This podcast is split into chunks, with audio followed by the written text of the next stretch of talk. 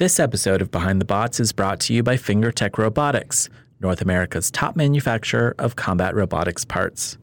If you're interested in building your first combat robot, check out FingerTech's Viper Kit, which includes everything you need to build a fully functional, competitive ant Antweight. FingerTech also carries a complete line of wheels, hubs, motors, and other components if you want to build a bot from the ground up. Check them out online at www.fingertechrobotics.com.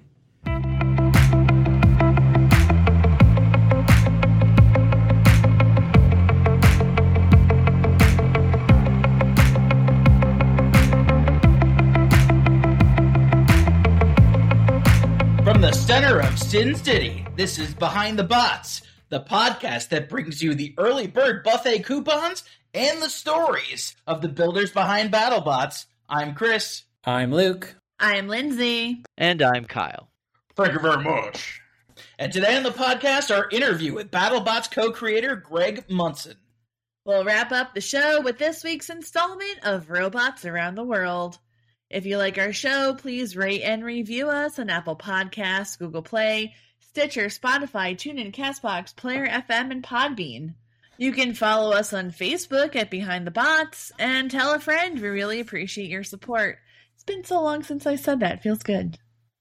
Before we get to the show, I have an announcement. We are currently looking to add a fifth member to the pod.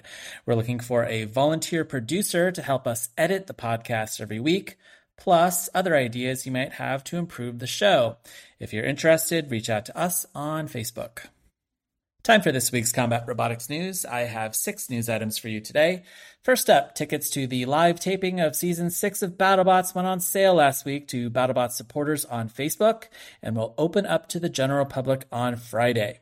The show will film from Monday, August 23rd to Saturday, August 4th at Caesars Entertainment Studios in Las Vegas. If you want to get early access to tickets, sign up to become a BattleBot supporter on Facebook. Greg Munson broke a fair amount of news in his interview with us, notably that BattleBots is searching for a permanent home in Las Vegas, with the goal of potentially holding qualifying events or international tapings of the show in the future. It was still a bit early for Greg to talk about the lineup of accepted bots, but he did reveal that the Australian crocodile themed heavyweight death roll will sit out this season, while Hal Rucker's tough little lifter bot Duck is in. A total of 11 international teams have been accepted out of 65 to 68 total teams. Lots of other interesting news in this interview, which is delightful, so stay tuned. It's coming in like literally five minutes. On over to Brazil, where the team behind the beloved drum spinner Minotaur is raising $15,000 on GoFundMe to go to BattleBots. The team writes, quote, BattleBots is the most renowned combat robot competition in the world, coveted by all of those involved in the sport, and, most of all, by the RioBotz team that dreams of taking the winning title home. The team has raised a little over $4,800 so far. Look for a link to the fundraiser in this week's show notes. The team behind the beefy shell spinner Gigabyte plans to reveal a secret second robot later today. The team recently gave Zach Lytle and Diana Tarleson from Scorpios a sneak peek at this second robot for the couple's YouTube channel. If you're listening to this episode on Wednesday, July 21st, Zach and Diana will reveal the new robot on YouTube later today. Speaking of secret second robots, Whiplash teammate Jason Vasquez is bringing a brand new robot to the competition this year called Defender. Jason is an engineering student and has been building and driving combat robots with his brother and his dad since he was a kid. Very little is known about Defender, but watch the team's Facebook page for future reveals. On over to the wonderful world of Hexbugs, which last week leaked that the next two BattleBots Hexbugs to hit store shelves will be Whiplash and Sawblaze. The big new feature this year rechargeable batteries. The newest set is apparently already in production, with BattleBots hoping to get a small shipment of toys in time for the live event next month. And finally, a number of top BattleBots builders and captains will be competing this weekend at Norwalk Havoc, which will split into a two day event streamed live over YouTube. I want to highlight a couple of interesting stories to follow this weekend if you do, uh, in fact, tune in. First up, Malice teammate David Rush will be traveling from California to compete with Animus, a three pound robot that inspired Malice's design. Animus features a chunky horizontal bar that takes up a third of the robot's total weight. Pain Train captain Evan Arias is breaking out of the beetle weights and will compete with a brand new 30 pound full combat egg beater called Spicy. Very stoked to see that. And finally, for fans of Sawblaze's Captain Jamison Go, he'll be competing with his super successful 30 pounder Megatron, which has won multiple first place titles at Motorama. Chris, Lindsay, Kyle, and I will all be working on the broadcasting team this weekend, so tune in on Saturday and Sunday and say hi on the live stream. Look for a link in this week's show notes or search for Norwalk Havoc on YouTube. And that's it for this week's news. After the break, our interview with BattleBots co creator Greg Munson.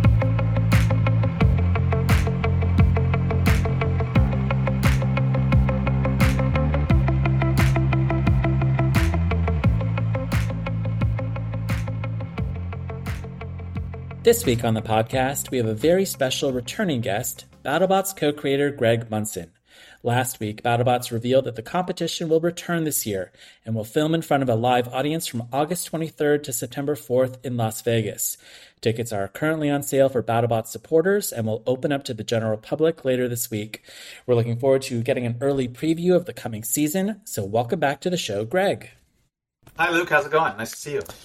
Yeah, really good to see you too. Um, I'm so glad we're able to connect and uh, learn more about season six. We're so excited about uh, about the coming season, and we're looking forward to uh, to going to the live taping next month in uh, in Vegas. I'd love to start with the uh, the fan experience in Las Vegas. How does the new venue in Las Vegas compare to the previous venue in Long Beach? Well, so a couple things there. Obviously, it's not as big. There's no way to find a building as big as that Long Beach building was. That was a complete and utter unicorn, having two giant aircraft building hangars side by side connected in the middle. So you could have the venue with the battle box on one side and a ginormous like pit on the other. There's just you can't find it. We searched high and low when we found out that we couldn't get Long Beach for season six and actually any time into the future because the building had been sold, unfortunately.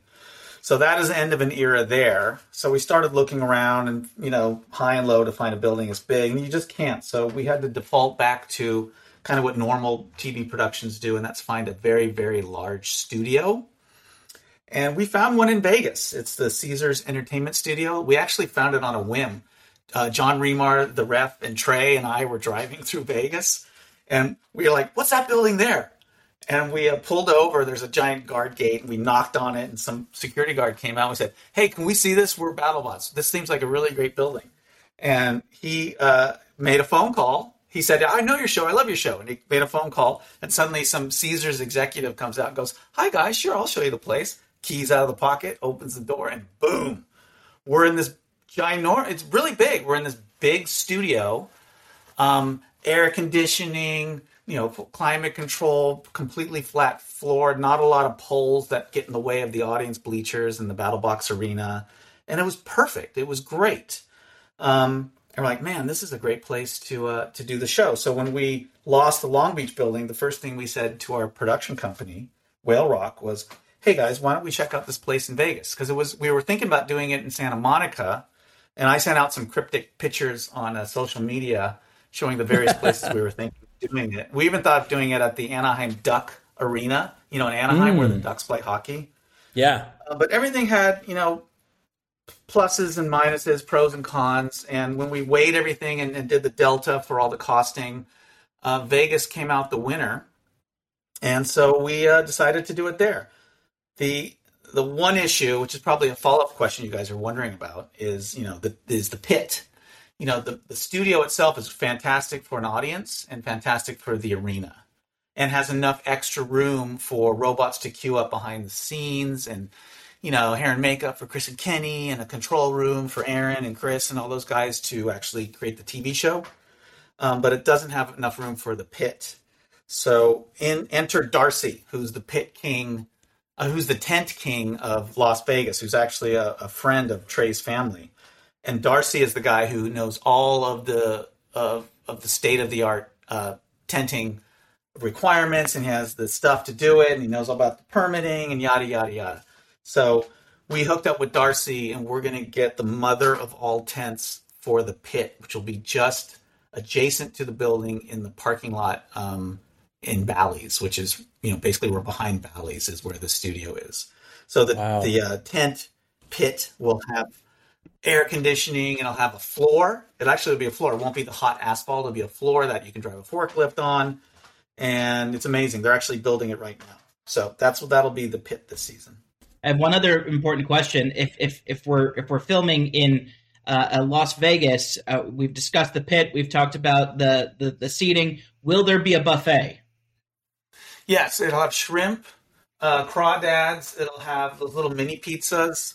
Um, it has it has a sushi section. Um, it's got all that good stuff that you expect from Vegas, especially the shrimp cocktail. It'll have orange crush and slice will be the only soft drink served because they go along with the BattleBots. Um, no, absolutely not. There's going to be no buffet. we don't have the budget for that.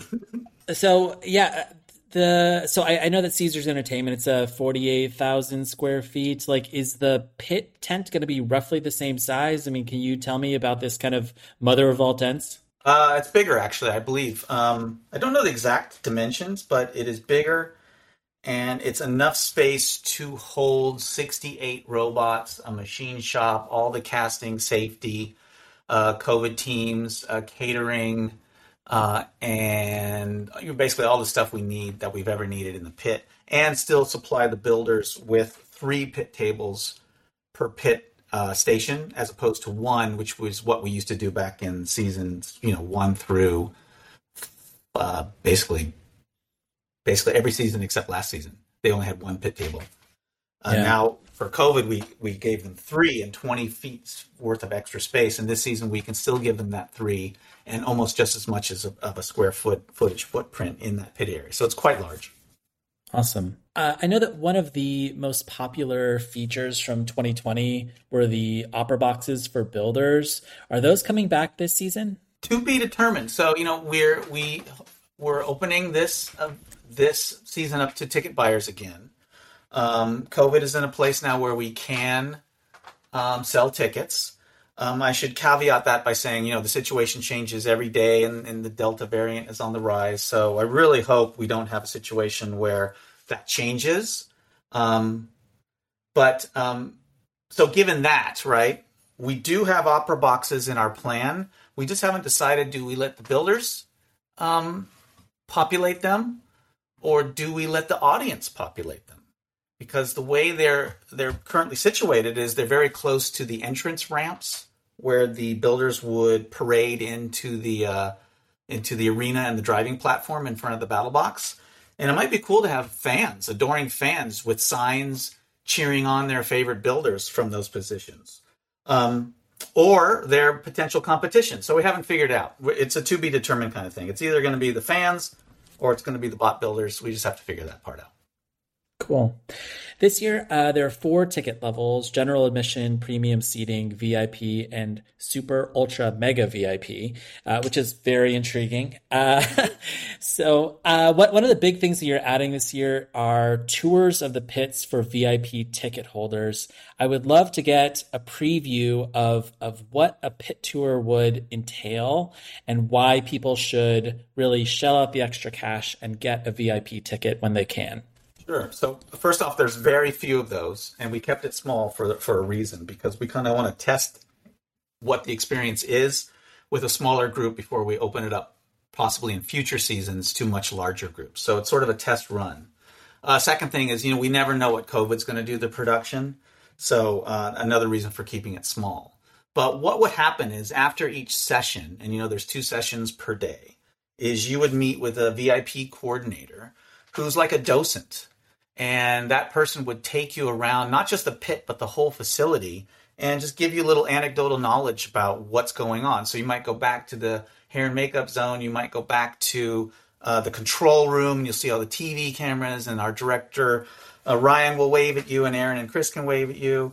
And you'll see the goings on of how a tv show is actually made. And then you'll exit the uh, the venue and walk through the hot sun uh, to the pit area. And from there um, we haven't really figured exactly what the what the trafficking will be, but we're imagining you would walk down the center thoroughfare of the pit and be able to see all of the bot builders working on their stuff, and then exit out through another side and go see where the welding is going on and where the grinding is going on and where the test boxes are, and then bring it back around uh, to the venue, and and that would be the experience. Um, people should know it's not a meet and greet. The builder's going to be super busy getting ready um, for their next fight or for a fight that's coming up. And we have to get people through quickly because we have to start another session or it's time to go home if it's the evening session. Um, so it's not a it's not a meet and greet. It's not a stop and talk to Ray and get autographs and hang out for hours and take pictures. It's not that. First of all, we, you can't take pictures in the pit because that could reveal some serious spoilers for the TV show, and we don't want that to happen. Um, but you will get to walk through the thoroughfare and see just what it all is and how crazy it is and how vast it is and what's going on there. You see the machine shop where people are fixing stuff. Um, you see the welding area where people are welding, frantically welding. Um, and stuff like that. So that is the experience. That's amazing. I, I feel like for super fans of the show, especially for kids um, who love the show, it's a once in a lifetime opportunity to to walk through the pits and to see the the big robots. Um, and uh, really looking forward to yeah, totally talking agree. to the and, fans. And, you know, I should and I should say this doesn't pre pre the the VIP tours doesn't preclude the builders as they usually like to do from coming outside after a session and, and, just saying hi to the fans in general. So that may still happen. Um, what the what the tour offers you beyond that is to actually walk through the physical locations where all this stuff, all this crazy stuff happens. Very good. I uh, so I know that we have about a million and a half questions from the fans. Um, so let's jump straight into them um, right. with a series of rapid fire questions from BattleBots fan Alexander okay. Archer. Um, so he just has a bunch of functional questions. So I'm sure we'll we'll break some news here, possibly. Um, okay, so he writes the post on BattleBots' Facebook page says that all ticketed members of the live audience ages 12 and up have to provide proof of COVID 19 vaccination or a negative test within 72 hours before being allowed into the arena. But what about the ticketed audience members who are 11 years old and under? They don't have to show anything. They are not currently they are not subject to any restrictions. So those kids can get in without any testing uh, proof or vaccination proof. And I should say um, that the reason we have to do that is because we're a TV shoot. So the rules are a little different for a live event. People have to remember that we're a live event and a television shoot. And on television shoot, we have TV trade unions involved. We have IATSE and the Screen Actors Guild and the Directors Guild, um, all of which have very, very, very, very strict COVID requirements um, to protect their people and provide a safe working environment. So that is the reason why those um, proof of vaccination or um, negative test are are required for our particular show. And people should also know is these things can change. Um, they can get worse uh, or they could get better. So the situation on the ground in Vegas is changing all the time. You know, everyone's watching the Delta variant very carefully, and the unions may ease up on their protocols or they may clamp down on their protocols. So uh, everyone who's bought a ticket or is thinking about buying a ticket for BattleBots to just realize that the situation is in flux and um, new information would come out via email and on our social media, of course, to to let people know if any other further restrictions are required. Good. Um, how many bots applied for the upcoming season, and how many bots were selected to compete? Ooh, um, you know, it's usually I don't know exactly how many apply, but it's usually about it's usually about three hundred ish is what it usually seems to be. Sometimes it's more. Um, and then what finally got selected are I think we're at sixty five robots right now, with a number on a waiting list in case there's dropouts, and then some feelers out there for a few other robots that we're still trying to um, hook up.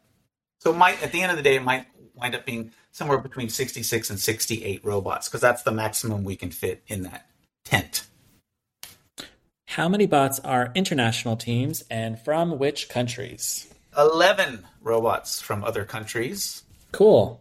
Uh, and we have a few, a few handful from the UK, uh, a few from Brazil, uh, you know, Canada, a few from the Uni- uh, um, EU.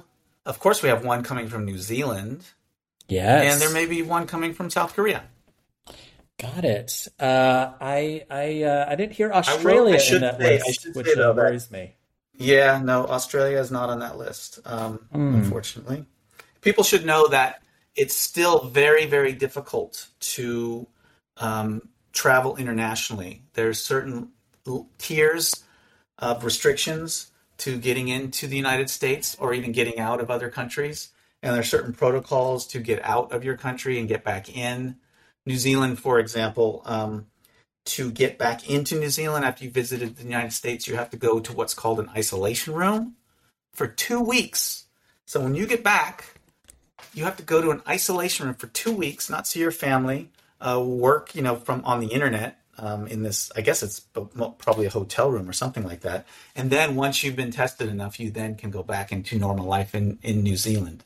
So each country has their own uh, way of dealing with it. So we're we're parsing through all of that now, and our team is dealing with it. And there's also waivers you have to get to come into the country, and it's just a, so many hoops to jump in to jump through that it's it's a minor miracle we got this many international teams in.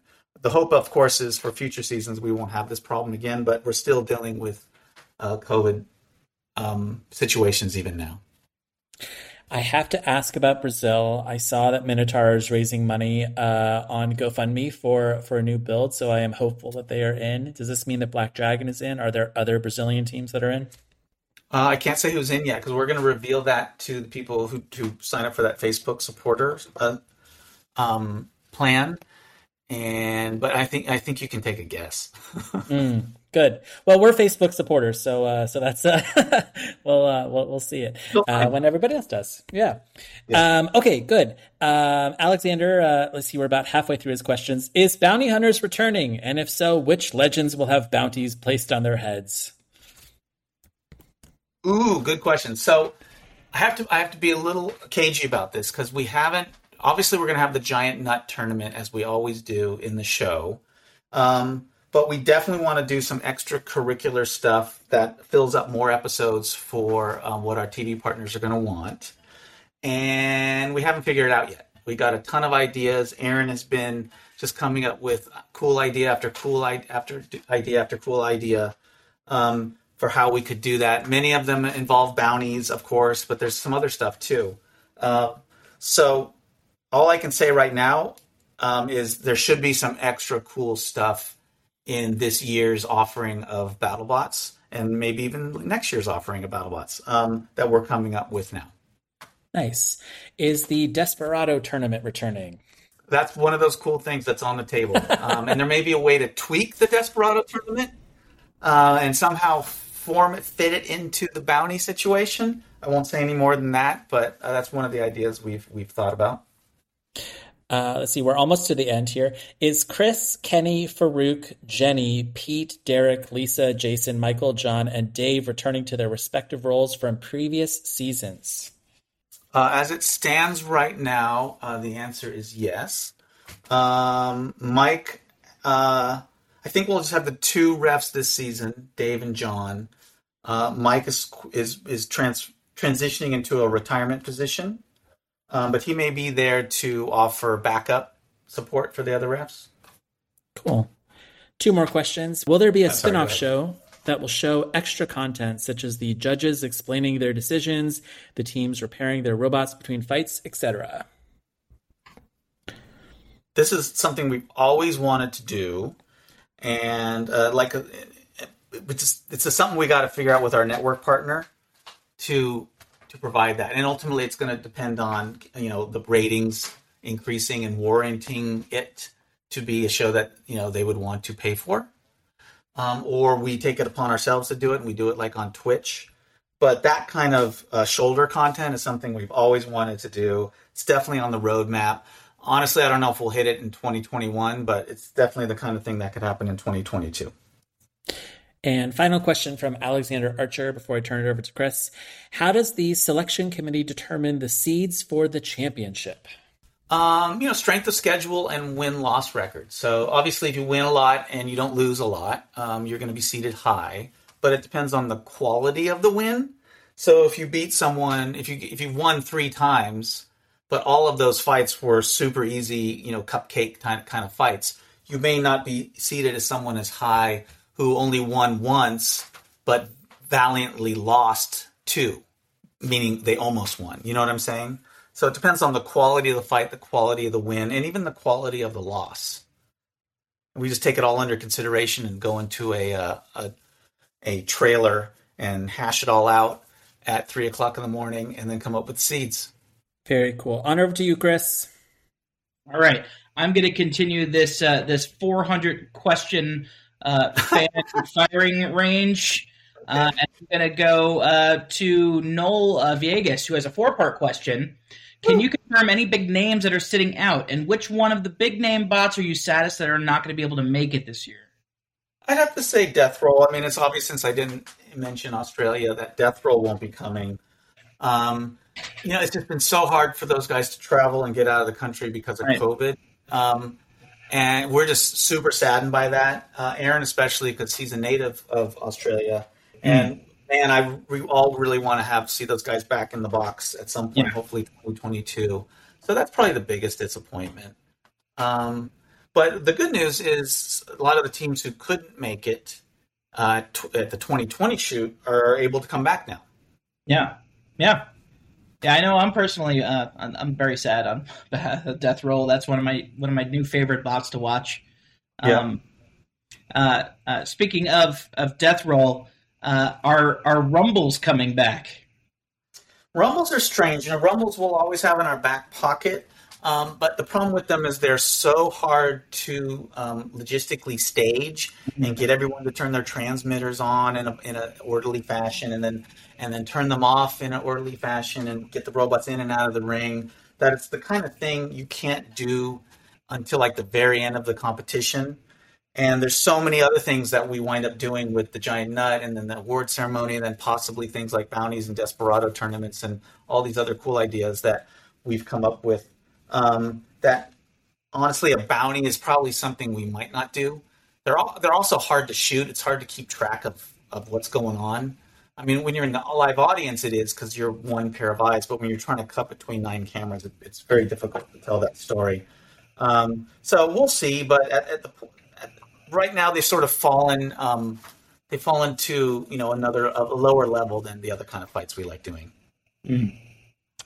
I love this next question. Um, what was the most pleasant surprise of the 2020 season? I, like you went into the season, there there was so much that the world had changed, that the sport had to change. What was uh what was that the biggest surprise to you for for last season? uh, that we pulled it off. Honestly, I mean the the the pressure was so great, and the the you know the lingering doom of COVID and getting tested every day and having like five to seven hundred people on set and no one getting sick and having to come up with airflow and write a 50 page document about COVID regulations and you know TV hadn't figured this out yet. We were we were one of the first productions to figure out how to do this, and now TV knows TV's been doing it for a year now, so they've got it down. But we were pioneers in that, and the fact that we did it um, and it was successful, and we had the best ratings yet, and no one got sick was was awesome. All right, I'm going to move over to a question from Will Hahn, and Will wants to know: uh, Are there any teams that are coming back uh, this year that missed season five? Is, is there any triumphant returns that like we should be expecting? Yeah, absolutely. A lot of them. Um, one I'll tell you about because I'm sure people have seen it already. Is Duck will be back. So new Duck will be back, and it's quite an interesting redesign. Definitely check out Hal's social media to see what's going on there. But beyond Duck, there's quite a few teams that couldn't make it that will be back that will excite everyone, and people will be very happy. Uh, this week in Robot Combat, host Kevin Woodrow has a two-part question.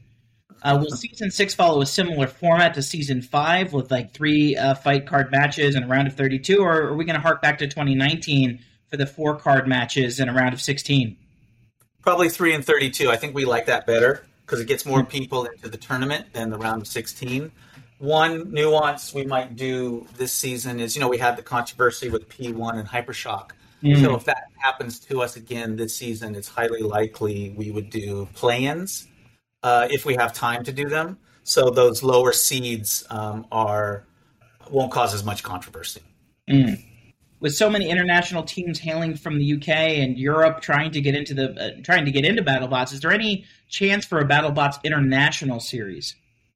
Well, that's a very good question. Um, and you know, so since we we have this building now in Las Vegas, Uh, what we would like to do with it is keep it. And what I mean by that is lease it. And not just lease it for the time, you know, typically we rent it for a few months to do the production. But what if we leased it for a year or more and just left the BattleBox arena up in it? Uh, if we did that, guess what? We could, you know, BattleBots is seen in 154 countries around the world. And many of those countries want to do what's called a format deal, where they take the format that we do and they use their own hosts and their own robots and they film a version of BattleBots in France, right? Mm. The problem is they don't have a battle box, and a battle box costs millions of dollars and gets destroyed and costs you another million dollars to fix it. Um, but if we can lease a building in Vegas and keep the battle box up and even strengthen it because now we don't have to move it, then France, uh, China, Korea, whoever can come and film their versions of BattleBots in Las Vegas and just pretend it's France, Korea, or whatever. Um, so that would be an interesting thing we could do. Um, if we let leased a building in Las Vegas, we could do qualifying tournaments. So, you know, gone are the days where you have to apply via a video and a CAD drawing to BattleBots and have a selection committee pick your robot. Why not just come to Vegas and fight, and let's see how you do. And if you kick ass, um, even if you lose and you and you fight valiantly, that might be enough to get you on the show. So there could be some cool qualifying uh, matches that could wind up on TV or could wind up on Discovery Plus or could wind up on Twitch. You never know. Yeah. Um, so that's something we're definitely looking at seriously is is keeping this venue and keeping the box up permanently uh, and leveraging that to have a variety of shows and content and cool stuff going on in 2022. That's fantastic. And you just answered Matthew Cahoy's uh, question Do you see Las Vegas as a permanent home for the show? Yeah, the answer is is most likely yes. I mean, obviously, there's deals you got to figure out, and there's costs you got to figure out. Um, we got to see if the audience likes it this year, and you know, this it's sort of a real a test run for um, season six as a test run. But if it's successful and everything goes well, we would love to keep the box there, and we would love to do more content there through um, through 2022 and beyond. I have a British fan, uh, Johnny Cords, who uh, has a question about the Las Vegas heat it's currently 30 degrees Celsius in Ugh. Leicester, England, Leicester. and oh, Leicester. Thank you, what? Lindsay. She is she is uh, world traveled and and learned. Leicester. Les, Leicester, England, and and he spells it John Yanni. Just so you, it's actually Yanni Cords from. Uh, yeah. Okay. Uh, so, uh, so it's really, really hot for him, and it's only 30 degrees uh, Celsius. Uh, but uh, he Googled it. He Googled uh, Las Vegas, and the temperature is 40 degrees Celsius. How are you going to stop the teams from fanning in the heat? Yeah, it's a great question. So, our team is out there right now, and it is crazy hot. So, we production is is finding every way they can to mitigate that heat. So, every indoor building, from the venue itself to the pit to the battery charging tent uh, will have air conditioning. So we're going to be pumping cool air through every enclosed building. Uh, and then the outdoor work areas where people have to weld and grind and whatnot are going to be shaded. Uh, we have swamp coolers, misters. We'll even pump AC like into the test boxes. Uh, we're going to have mod units so teams can duck out and get out of the heat. While if they're waiting for something like to weld, they can just duck out into a mod unit, which will be AC and have cool water in there. Um, and then we've got to change our protocols. You know, we have a lot of people have, being outside working on their bots. We're going to have to let more people fix inside. And we're going to have to probably do our queue ups, not outside, but uh, inside where it's air conditioned. Um, a lot of stuff to figure out, but we know how hot it is and we know the seriousness of it, and we are adjusting accordingly. I have another proposal to throw out there. You could go ahead and just uh, you can take the bar off of Deep Six and replace it with a ceiling fan, and just let it rip. Yeah, we need like we need like twenty of those all around the all around the premises. And you just go to the Deep Six fans and you feel nice and cool. I I have a question from Jake Merkus who wants to know about safety protocols. Uh, speaking of Deep, Deep Six, right? Um, mm-hmm. What protocols uh, that were put in place for the 2020 season will continue to apply for the 2021 season? Are there any new rules being put out in place uh, for builder safety? Well, safety protocols are always always a work in progress, and we're our new rule set just came out, and we're working on the uh, tournament rules and procedure document that should be updated probably by uh, next week or the week thereafter. We just started working on that a couple days ago. Um, so always, always safety is the is the first and foremost concern of ours. Um, but we, you know, so far we have, knock on wood, we have a great track record for safety around the set, and I don't think we've ever had an issue. And and we'll just keep going and, and keep improving as we need to. Um, in terms of rules for the actual sport, though, there are some new rules there that are kind of fun to talk about. Um, there was a certain fight with a certain lifter and a certain other bot that had re- really big wheels last season that the internet freaked out about. Um, so we are we we're implementing a sort of a corollary to the no pinning rule. Uh, it's called no corralling, and uh, basically you can't just use your robot as a blocking mechanism for the other robots. So we're working on the wording of that right now and, and should release that shortly. Uh, we have a new judges criteria, which is really exciting. Um, it's the same point system, it's the same definitions, all that stuff, except the judges have a matrix they use to determine what is a five to what is a five to zero, what is a four to one, what is a three to two or two to three when it comes to damage, and then what is a three zero, you know, or two whatever it is, uh, two one for the other two categories. So we we worked with actually Marco from um, uh, Minotaur. That's what they do in Brazil with their scoring system, and he suggested it to us, and we looked at it, and we've had multiple meetings over the break to figure out our version of that, and it's actually posted online online right now. You guys can go check out the new judges criteria. Uh, it's on our website, and it has the matrix system. So the judges will be using that, and uh, Chris and Kenny may even be speaking to it in the new season. Oh, that's fantastic! Wow, that's that's a, that's a lot to digest. Yeah. All right, I have uh, I have a couple of parallel questions from uh, Adrian uh, and my girlfriend doesn't like robots host Matt Hedger, uh, both of whom who ask, are there any applicants from previous seasons that were rejected that you wished you'd actually accepted afterwards, either due to success in other weight classes or just a change about the uh, your your mindset on the design?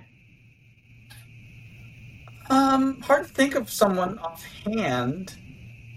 Um well, there's one, but uh, there's one. I, I, won't mention the robot because I, I, just talked to that person and they said, "Don't mention that I'm coming yet."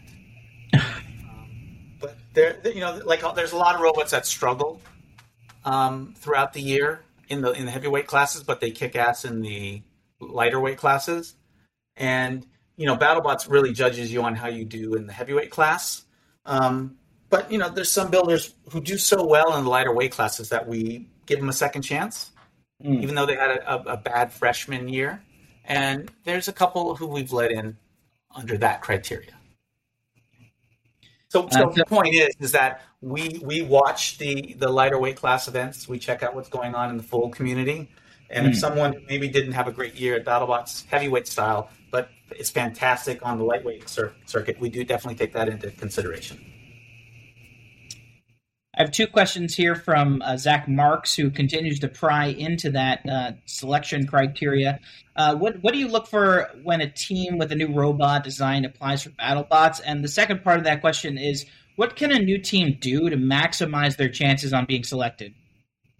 Right. You know, I mean, ultimately, what we want is something that when you see the bot and you and you see the video and you look, read the application, you just get the essence that I want to see that thing fight if you're not walking away after digesting all the materials they've sent to the application system saying, man, I want to see that robot fight, then you failed. Um, and, and what that entails is, is mostly two things some sort of originality. You know, we've all seen the rock, paper, scissors of our sport for so long now that we, we know what it's going to do if it's a vertical spinner. We know what it's going to do if it's a grappler. But if it's a if it's a grappler combined with a vertical spinner or it's some new hybrid or it's doing two weapons or it's doing you know different combinations with different tweaks and different uh, new ideas and originality poured into it it makes you go huh i want i really want to see what that's going to do. You know like a case in point is deep six. It's it's it is a vertical spinner but it's the craziest vertical spinner with the most obnoxious bar around. And so when we saw that we're like oh well geez we got to see what that's going to do. Everyone wonders what that's going to do so that's how a robot like that gets in. So I mean, it, it could be scaling up, it could be doing hybrids, it could be doing something brand new, it could be adding a weird flamethrower, but ha- adding some touch of originality or a new trick up your sleeve with a tried and true system is is definitely going to catch our eye and make us say, "Damn, I want to see that in the box." The other thing is it just looks so cool. If you can make your box not look like a boxy, squared off, um, form follows function hunk of metal with no personality, um, that's not good. If you can do the opposite and make it imbued with with character, and I, I, don't mean googly eyes and fur. I mean it just has a brand. It has a character. Um, like Tombstone it has a character. When it enters the arena, like oh god, there it is.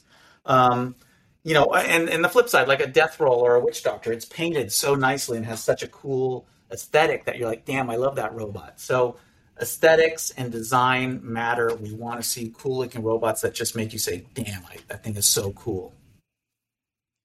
Although I, I would say that if Tombstone did have googly eyes and fur, it would be pretty terrifying.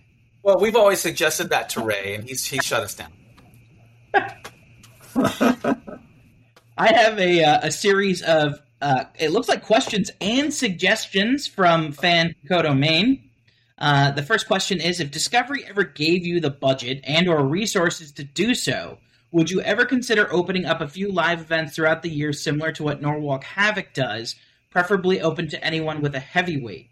Now, I know we touched on that a little bit, like if you were to have some kind of permanent resource that we could bring people to, but like, you know, what what would your what would your thoughts be on something like that? Well, that's exactly right. So the whole point, and what we've always wanted to have, is a permanent place we could have the box, so we don't have to keep tearing it down and bringing it back to our our workshop and fixing it, and then letting it sit there and get stored for a couple months, and then you know repeating the process all over again of setting it up just have a place.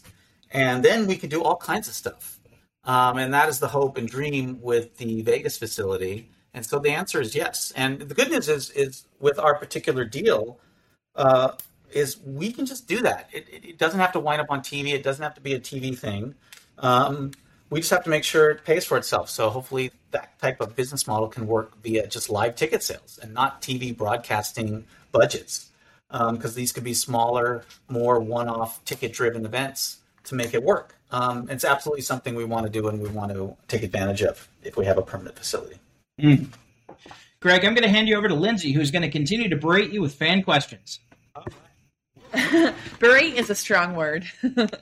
um, so Jesse Mullen asks, some teams have recently announced that they have had to pull out of 2021 due to the short deadlines, such as Cannibal.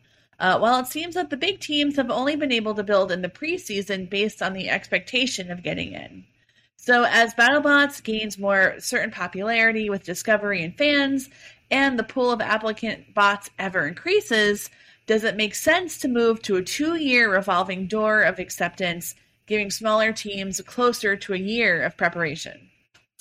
Uh, what makes more sense is to have a permanent facility at a location that everyone knows, um, such that we could just say we are definitely doing the August event in 2022 uh, and an August event in 2023. So that's the whole. That's another reason to have this permanent facility is we can just say the event is happening.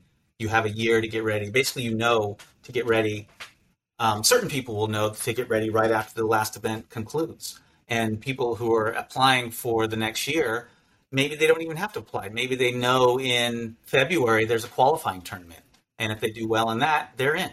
So the apps, so so this deadline problem we've always been plagued with because we're at the mercy of of uh, of TV budgets and TV TV availability to say when we get the green light for a show could go away if we have a if we have a permanent facility, and that's the goal and hope. Yeah, I mean, I think that the more you know we talk about it and the more that comes out it so much seems like it would be solved by having that permanent location. Um, and the more i hear the more excited i get. So that's uh that's fantastic. Cool. Um so brian mendocino has a question about the rules i've seen it suggested that teams should have 15 seconds to return to their starting squares if the fight goes the full thir- uh, three minutes This could help judges assess a winner in those really close fights. Has there been any thought into something like this? Yes. So, and in fact, there's well, not an exact wording like he just mentioned, but in the um, judge's guide, which everyone can go read, we highly suggest to the bot builders.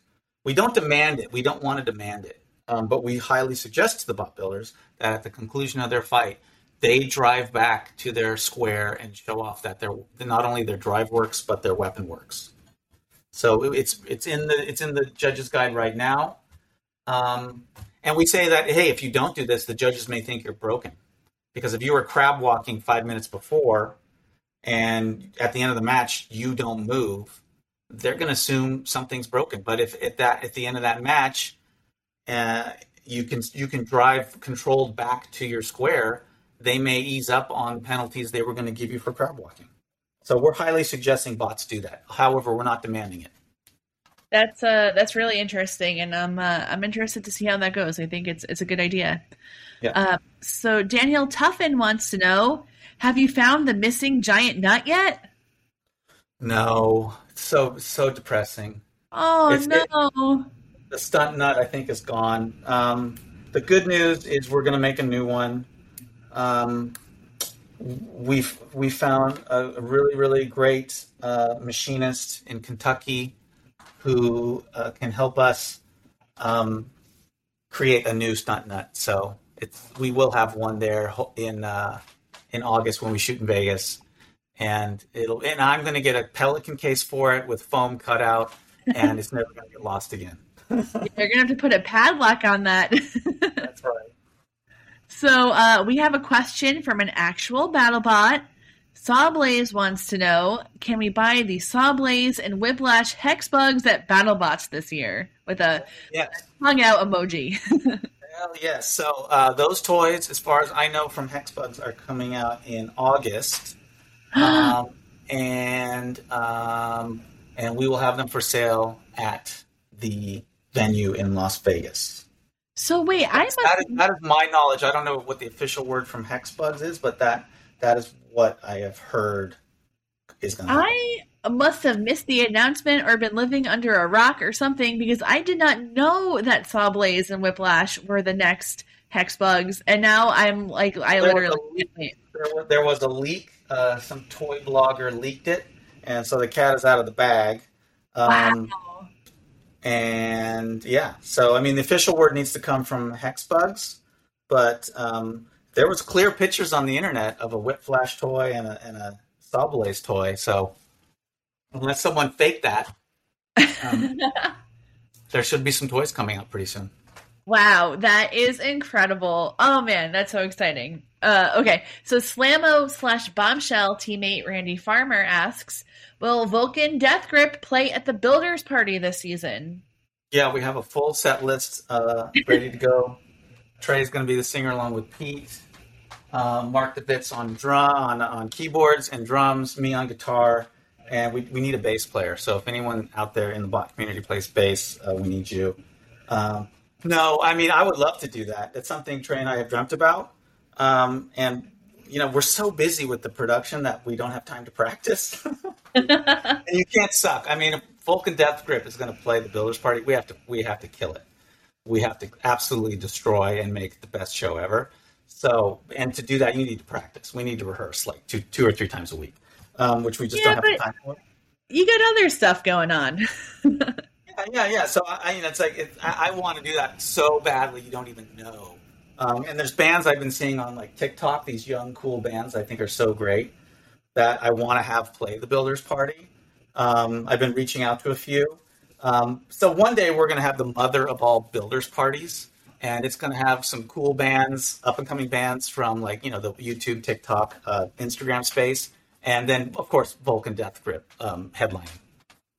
I mean, every time we interview either you or Trey or Pete, this question always comes up from somebody. So when that day uh, does happen, there's going to be a lot of happy people. That's right. Uh, so head BattleBots referee John Remar wants to know if you had to give up one, what would it be? Your hair, your guitars, your action figures, or your Legos? Well, no way Legos are going. No way uh, guitars are going. No way. Uh, so it's between the hair and the action figures. I actually only have one action figure, and that's Mr. Spock, so he has to stay. And I don't have much hair left, so that can go. I don't care. Hair. that's uh, that's fantastic. So finally, we have a series of very philosophical questions from BattleBot superfan Mary Catherine Carr. I'm there. Yeah. So the first is, what is the most challenging hurdle that production has to make for the move to Vegas? Um, a couple things dealing with the new space issues that we had such a luxury of in Long Beach. You know, so you know you got to find the mother of all tents. You have to air condition everything. You have to, you know, we have to build a ramp between the parking lot and the and the venue. So just the logistics of building a new set, um, whereas we basically have this building that can encompass everything, is a is a tough transition. Um, we really want to hire as much Vegas crew as we can, not only for cost reasons, but if we do do this permanent facility, you know, those are the people to have permanently. People who live in Las Vegas. You can't have people commuting from Los Angeles or the Bay Area. Um, so finding the right fit and the right people who understand the culture and and how crazy the show is to produce and the stress and the workloads um, has also been a challenge. So it's mostly been those production issues. Uh, so on the flip side of that, what are you most looking forward to with the move to Vegas? Um, the fact that we could keep it there permanently.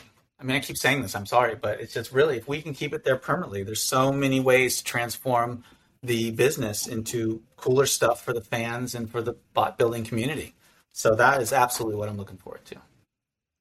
Uh, so her next question is: I've heard whispers of a game-changing new arena hazard. Can you comment Ooh. on that yet?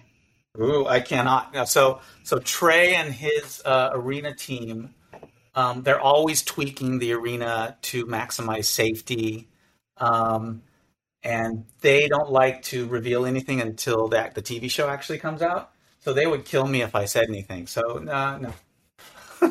Right, yeah, we don't want that to happen. So, uh, are all teams now required to wear Vegas showgirl outfits? She says, I think Ray would look amazing in one, and Al Kindle would really rock a glitter bikini as well. Yeah, no, you, you do. Um, it's a new rule. You can guys can download it. It's in the design rules. It, the, head, the head part of it, the headdress part of it, has to have an active weapon though. So no wedges on the head. You have to have an actual movable active weapon on your headdress. All right, that is very terrifying. um, I mean, I, I would like to see that for sure, but uh, stay very far away. Uh, and then, so historically, there's been a little more warning for upcoming filming. Will we get back to that once life goes back to normal, or should we expect to have less notice from now on? I imagine this also is going to change uh, with the uh, possibility of having a permanent location. Yeah, again, that's the whole hope. Is is permanent means you can get on schedule. I mean, if you go to UFC.com, you could see when all the new upcoming fights are. But in BattleBots, we're at the mercy of a green light uh, from the network, and and then scrambling to get everything going for production. Um, but as soon as you have a permanent facility, you can do what more like UFC does: is announce things way in advance and give people a lot more warning. So we hope the opposite is true in years to come: is that people will be more on a on a schedule that people can rely on. Cool. And so her final question is Do you think a casino would accept a bet on behalf of a BattleBot? And how likely do you think it is that the 2021 champion will take their winnings straight to the strip? Well, what what the bot builders do with their winnings is their own business, but um, it'll be. I know quite a few of them who are, love to play crap, so we'll see if they if they increase their winnings or lose their winnings. But this was really interesting. Someone called us the other day and said that Ultimate Frisbee sold their stats to some Vegas betting firm for a lot of money. I forget what it was, but it was a lot. It was like mind blowingly a lot. And I've been keeping the stats for the bot builders uh, wins, loss, knockouts, average time knockouts, judges' decisions, blah, blah, blah, blah, blah, since the Comedy Central days. I got spreadsheets coming out the yazoo. So if any Vegas betting firms want to make us an offer like they did for Ultimate Frisbee, um, just, yeah, give me a call. Wow, that would uh that would add a whole new dimension. and I know Trey. I know Trey has some cool ideas up his sleeve about uh, game, you know, gaming uh, which is what they call betting in Vegas, I think. Um, that don't involve, you know, um, cheating. You know, because the problem is what you get into with any sort of boxing or fighting is, you know, they can people can uh, cheat. They can lose on purpose because they bet bet against themselves. You know, that happens in boxing all the time. And we do not want that to happen in our sport. We want to keep it pure and clean and the beautiful thing that it's always been. Um, so, but there's ways to fix that that Trey has kind of figured out, which is kind of genius. And maybe we'll turn that into something. We'll see. Cool. Well, I mean, the more I hear, you know, just speaking, I'm sure on behalf of the entire uh, fan community. We are so excited to see what the new season has in store, all the changes that are going to come with uh, this move to Vegas. It's only going to go up and up. We're all so excited. So thank you so so much for talking with us and you know doing the impossible during these COVID times. Um, so yeah, we're just really looking forward to seeing you and the show in Las Vegas next month. Thank you all. We look forward to seeing you guys too, and thanks for the support as always. We love you and. Um, and everyone should know tickets will go on sale to the general public this Friday. I don't know exactly what time it'll be. Basically, be when I get up in the morning and hit the switch on Eventbrite. Um, but uh, and just keep an eye on those COVID protocols because that's going to be something that is ever changing, and we'll just alert people as as they do. After the break, we'll return with this week's installment of Robots Around the World.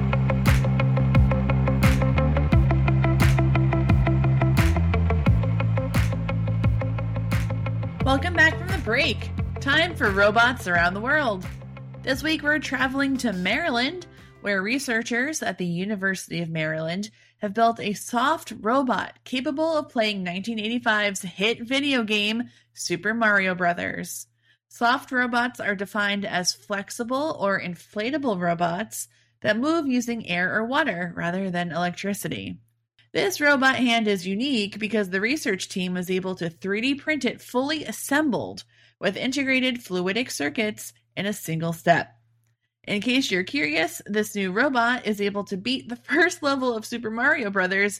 in less than 90 seconds. So, really, it needs to work on its game a little bit clearly, but uh Yeah, but can it use the power glove? You can't use the power glove on the original Super Mario, can you? Like it doesn't integrate well. All right, listen. I I uh, must have been running with the wrong crowd because we could not afford a Power Glove. I've only seen it like in pictures on the internet, even though all of my friends owned Nintendo Entertainment Systems. I mean, I made mine with you know my my own uh, like an oven mitt, and I took apart a AM FM radio. yeah, I was gonna say there was only one Power Glove in our neighborhood, and we all shared it. So you know, this is a very interesting story because people used to often refer to me as a soft robot that was capable of playing the 1985 hit at Marble Madness. I'm sure going to get called out on that because I think Marble Madness might have been 1986. Oof, oof. Big inaccuracy there. You're gonna have to you have to fix that. I have to Google it. We used to get called out all the time on our uh, inaccuracies in the episode. Uh, it hasn't happened in a while, so maybe we've just become infallible. I think Marble that, that is Madness. definitely the answer. Initial release date 1984, Chris. Whoa. Ooh. Well, just like everything, I got it like two years late. yeah. Whether whether it was uh, the the hottest video game or puberty. oh my god. So, what are the other applications for this robotic hand aside from playing Super Mario Brothers? Speaking of puberty. okay. Uh, all right. So I was reading about about soft robotics, and uh, apparently, you know, if you're going to to build robotic like uh, prostheses, you know, pros. Wait, no, I'm not saying that correct. Uh, okay. Dear God, please cut this. I was I was I was trying to to to to say prosthetics, but no, uh, I guess it would just be prosthetics. Okay, no, sorry. I'll say this one more time. Uh, so the, the the big application for soft robotics is uh, prosthetics because uh, you know you want to have something that's soft, you know, kind of like a human hand, and uh, not something you know that's just filled with with electricity and metal. You know, uh, so when you go and grab a teacup or something, you know, you accidentally crush it. Uh, mostly filled with water. That'd be that'd be great. You know. I'm I'm really glad that you clarified, Luke, because three quarters of our listeners are in the in the medical engineering field. yes, that's true. All I'm saying is uh, this problem was already solved in 1984 in the film Terminator when they just took a robotic hand and covered it in real human flesh. Nightmare fuel. Yeah. Yeah, Is- good. I mean, that's true. You also have to consider that that robot was from the future and was sent back to the 80s. True, but man, So we just we need to invent it soon. yeah. Uh, when when did Judgment Day happen? Right? Like, aren't we already past that? yeah, it was like 2019 or something like that. Oh my god. I think so. Terminator Judgment Day date. Uh huh. Okay. Released in 1991. What is it? Two, 2017? 20. Let's see. I think it's 2017. All right. I was off by two years as well. I'm going to join you there, Chris. Anyone find it anyone find it weird that I can actually say, "Hey Alexa, when did when did Skynet become sentient?" Oh, oh, no! She's got a blaster! That's about it for back in your feed next Wednesday with another mystery guest. Check out the Rock Havoc. Bye. Bye. Bye.